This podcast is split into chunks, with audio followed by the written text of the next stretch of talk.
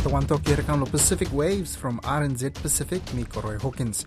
Coming up in this Fiji election special. Well, at the moment, it's SODELPA, the other kingmakers, and they are sitting in a position where they hold a lot of power. Amid a contentious national election, the political future of Fiji is in the hands of the smallest party to emerge from the 2022 election. We break down what lies in store for the country over the next four years. For this election special of Pacific Waves for Fiji, we're staring at a Christmas week where the current kingmaker, the Social Democratic Liberal Party, or SODELPA, is yet to make a decision on who it will pick to form a coalition government with. Party leader Viliame Gavoka said proposals have been made by both sides, incumbent Fiji First and the People's Alliance National Federation Party bloc.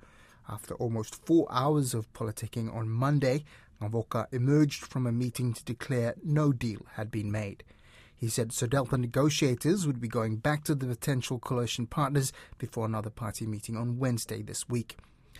University of Canterbury Macmillan Brown Centre for Pacific Studies Director, Professor Steven Ratuva, a Fijian academic, has labelled this a knife edge election where Fiji has seen a shift in power. I spoke with Dr. Ratuva about what the various coalition outcomes might mean for Fijian people over the next four years. Well, at the moment, it's SODELPA, the other kingmakers, and they are sitting in a position where they hold a lot of power, and people know it, and they know it as well. And they're playing the uh, kiss my toes politics, where you know, giving that space for both parties, for both groups, to come forward with their proposals.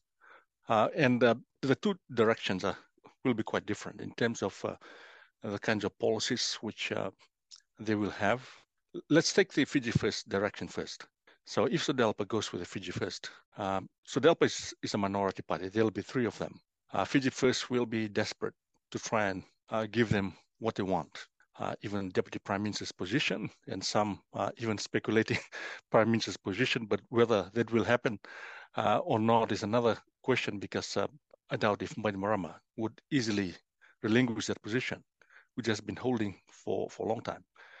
Uh, so in terms of uh, the policies, that pulls apart in terms of their policies on uh, on the Taukei, for instance, because SODELPA has a very strong ethno-nationalist focus uh, as a pro-Taukei party. And uh, so when it comes to issues like scholarship and the Great Council of Chiefs, they'll probably demand that the Great Council of Chiefs be uh, reinstated. and they've been talking about forgiving the scholarship debt, uh, which is different from uh, the Fiji First has been what economists might call they have a, a neoliberal orientation towards development and towards uh, economic policies. It's very much uh, money driven. Anything to squeeze money out of uh, you know institutions and people uh, through taxation and other means, through scholarships as a way of funding a lot of their projects. So in terms of positions, they're quite different. One is very market oriented, the other one is very uh, Fijian affirmative action oriented.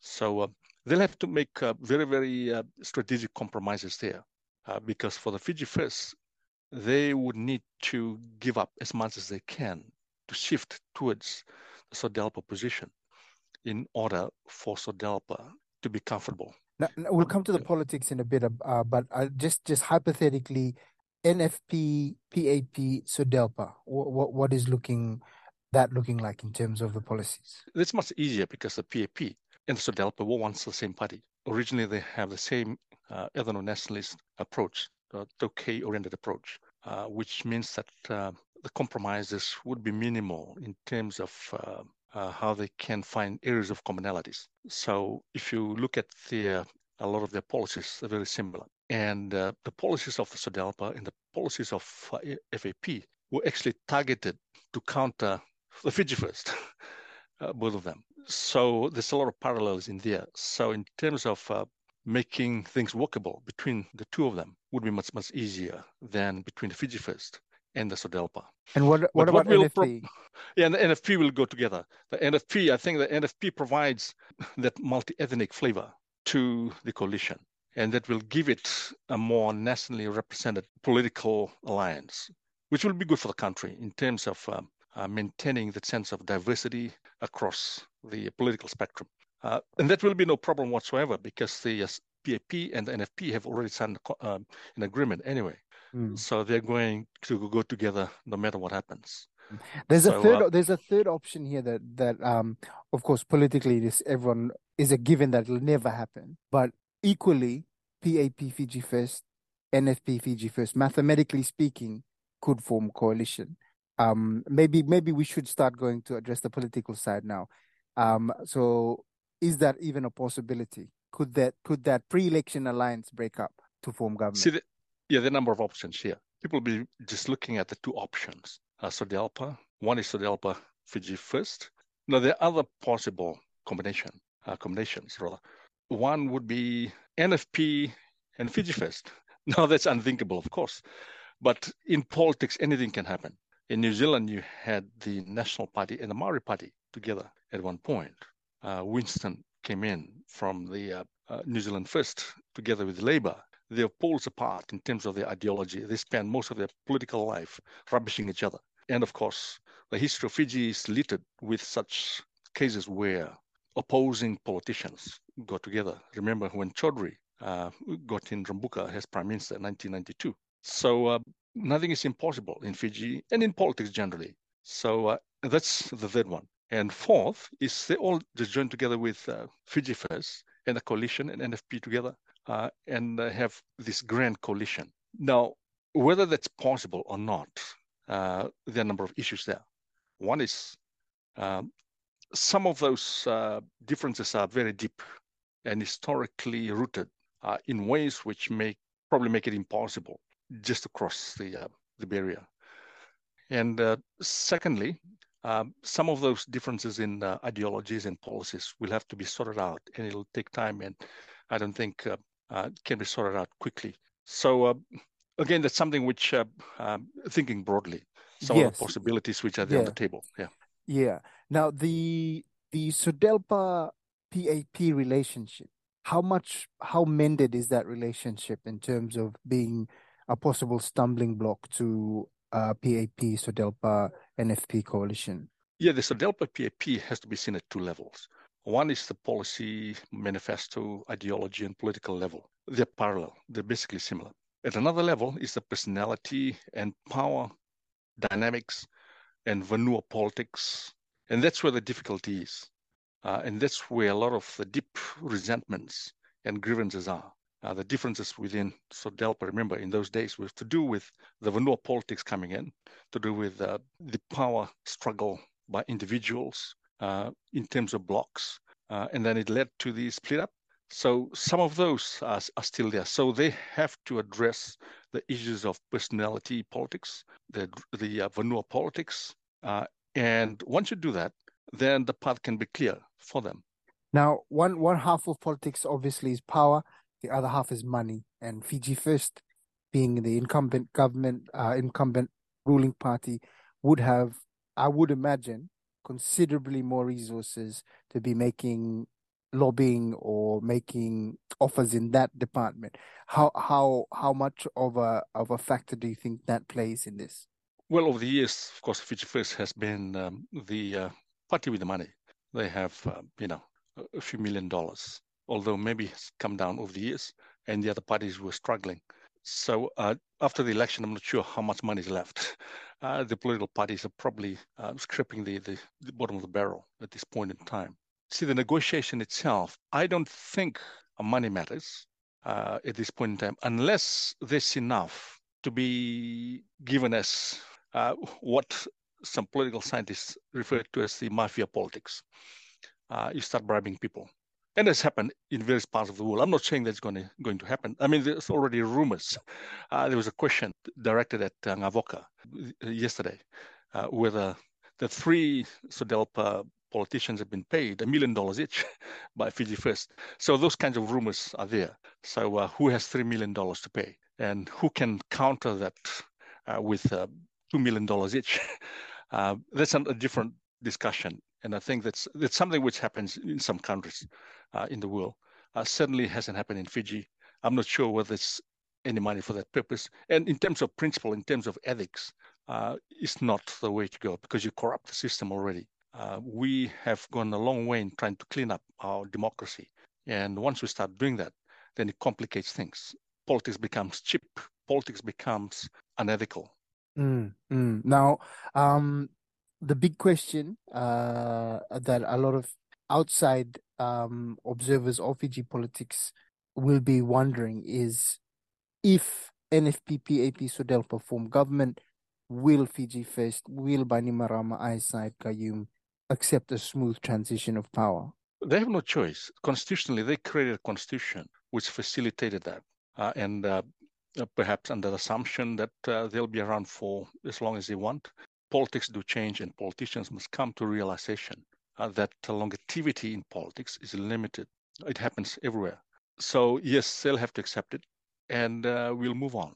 Now, the there are a few rollbacks that some of these opposition parties have been talking about in terms of the constitution, in terms of policies, uh, some that you've mentioned in those those those comparisons of policies. How big of an impact you think that will take on the shape of Fijian life now, in terms of if they start rolling back things that Fiji First has implemented and reinstating things that were uh, there in the past? It's always a challenge for new government coming to power to start changing things uh, along the lines of their uh, policies. In some countries, uh, uh, the transition into the new structure can be easy. but when you have, in the case of Fiji, where you have extreme politics at play, you have violent overthrow and then a new constitution, and then uh, you marginalize a lot of people. then you change of government, you want to change things. Uh, it's almost as if you're starting from scratch every time you come into power. And uh, for this one, uh, and of course, the, opposition parties have been, and, and, and, a lot of people in the country have been talking about how can you reform some of those things which have been in place, like the media laws, for instance, and the uh, some of those repressive uh, legislations which limit people's rights. To start with, uh, free association and freedom of speech and all those things. Uh, and then you have things like health, which is a bad shape at the moment. we have one of the worst cases of primary health care in the world. Um, amputation rate is the highest uh, that shows that it's really bad. Then you have the education systems is really run down. I mean, the education sector. And what's uh, what I see is very worrying. And then you have the civil service, the control of the civil service, very short contracts, the insecurity, and all those things, because they try to corporatize along the lines of Singapore. Uh, it's not working for a very poor country like Fiji. And then you have uh, so the whole lot of things which people, which impact on people's livelihood and and uh, well-being every day which needs to be addressed uh, pretty quickly, and that needs more a lot of resources, uh, not only financial but also intellectual and, and and political resources. Bring people in who are experts in those areas to do those changes. Um, and, and, all those, I mean, it's not impossible. It's uh, it's something which um, uh, can be done by pressing the right button, have the right policies in place, and then slowly transform. Not massive transformation within a short time. It can be messy, uh, as we've seen elsewhere but uh, bit by bit, looking at the critical areas and then change them. Uh, look at the uh, low-hanging fruit first. What can be changed easily, and there are difficult ones, which means uh, you know changing legislations. Uh, some of the legislation can be just tweaked slightly, slightly. Uh, so there's a whole lot of things to do in the context of transformation. Yeah. So it's going to be a big challenge for whoever comes in, because often government in power they want to, to, to reinvent the new structure and government system according to their image. Uh, so the new mm. government will come in and re-image the system according to their image. Mm. So that happens, you know, many countries yeah. in the world, and some would do minor image making, while others might want to do basic transformational image yeah. making. Yeah. So those are the uh, the challenges. Um. Now with the with the perks that Fiji First leaders, politicians have, one of the criticisms of the opposition parties is none of them have said clearly that they want to roll back any of these exorbitant um, perks that come with the positions in the current structure. Um, would would you see that kind of selfless leadership happening in terms of I don't know, maybe to take the per diems for instance, how excessive they are at the moment, rolling back some of those things that they would inherit from Fiji first coming into this current structure. Yeah, what they need to do is uh, because during the election time, uh, people are looking for things they can use to get back uh, at those in power. In this case, Fiji first. So it's easy to pick this and that. When you come into power, uh, then things might change a bit uh, in terms of you are there. Then you realize that, oh, we need this uh, to, to, travel, you need, I think, some more, more expensive nowadays than before in terms of, uh, uh, apart from the flights, the uh, hotels, and all those things. But then they have to uh, uh, do a cost benefit analysis of, okay, uh, how much really does it cost for a prime minister or minister to travel? we don't want a minister hanging around the streets of New York without any money to eat. they look bad. Um, so, so they have to relook at what is the best, you know, in terms of perks, um, in relation to the economy, in, in relation to what we can afford, uh, in relation to the budget, and in relation to what is being done, what is being done in that particular trip, uh, because some trips are more useful than others. Um, some are just symbolic. Uh, some are useful in terms of generating benefit for the country. Uh, some are just expressions of participation uh, to be seen in the global arena. Um, so uh, they'll have to look at uh, the budget in the context of prioritizing what's important in terms of those trips, what is not. You don't take all the trips, uh, just the ones which are crucial in adding value to development in Fiji, adding value to enhancing our livelihood, our well-being, rather than taking trips, which will give you more status. Yeah. And mm. yeah. Now, now the the oh, the other side of Fiji Firsts is if you're inside the club, you benefit greatly. So on the corporate side, on the money side, on the business side, what would what would the the feelings be in the business community who have operated within the Fiji First structure and have grown and benefited from it, seeing a new government possibly taking shape? What what what do you think would like con- confidence or even perceptions within the business community would be right now? Yeah, I mean, in in in any uh, uh, political system, you have what is known as the political patronage. We have business communities, the corporate sector, and others who become part of the circle of beneficiaries. Uh, and uh, so, uh, um, some are much bigger than others in terms of, uh, you know, how it how, how deep it goes into the business community, and some are just a chosen few within those.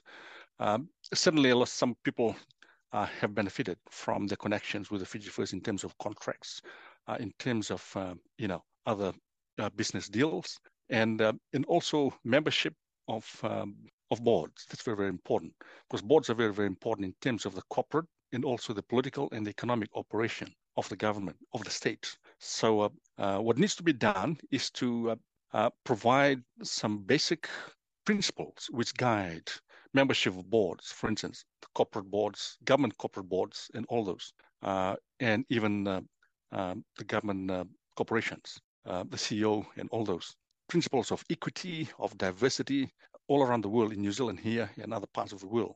Uh, what they've seen is that the more diverse in terms of culture, gender, professional um, skills, the more you, uh, increase the output and enhance the uh, economic dynamism of those corporations. Uh, we don't have that in Fiji. It's very narrow in the way in which people are chosen to be board members. We have to uh, apply the principles of equity and diversity across the cultures, across the ethnicities, across the gender, and across the different prof- uh, professions, rather than from a select group of, of corporate individuals.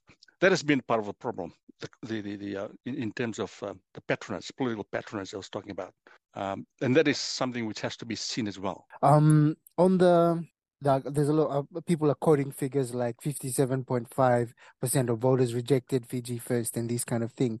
But the the the reality is there's also a big swathe of the voter voters that voted for Fiji first. And also I think also worth questioning also the return of racial politics in the in the sense of being being addressed openly as compared to Fiji First.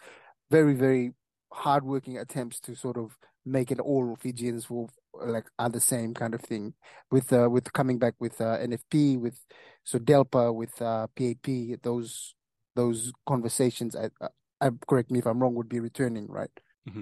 well yes certainly certainly there's anxiety all the time uh, in Fiji in terms of who comes in and who represents me because we're used to the the uh, the politics of uh, of communal democracy, not only for votes but also of uh, loyalty mobilization, where uh, you feel more comfortable uh, with uh, your particular ethnic group.